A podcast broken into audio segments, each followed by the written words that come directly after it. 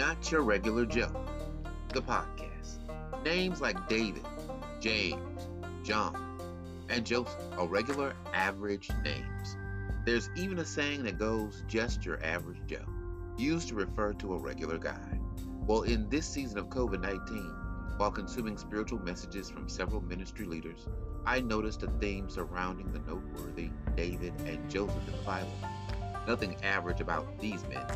They were characters in the Old Testament whose stories serve as an early model of predestination, ambition, peril, and perseverance, but most of all, unique and anything but average. They both started out with humble beginnings. David, a shepherd boy who would be king of Israel, and Joseph, whose 11 brothers threw him in a pit to cover his favor and his gifts. He became a high ranking official among the Egyptians and pulled his family out of famine. David killed a lion, a bear, and a giant Philistine.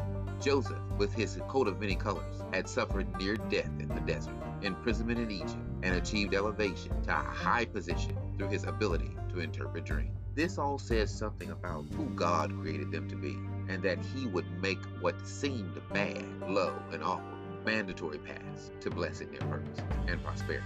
It says that as His creation, we have that same quality, that thing that seems peculiar about us and separates us from the crowd is not a curse, but God's divine plan.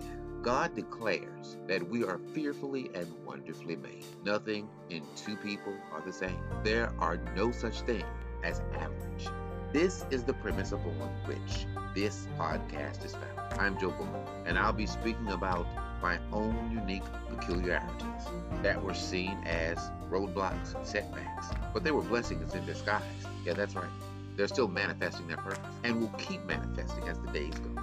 I want to inspire other Joes, Johns, Davids, and all men, and yeah, women too, that it is what makes them different. It's what makes them special that they must embrace. God has given us a gift to pour into the earth. You are the only one that can carry it. Don't take who you are for granted because you are not the average Joe.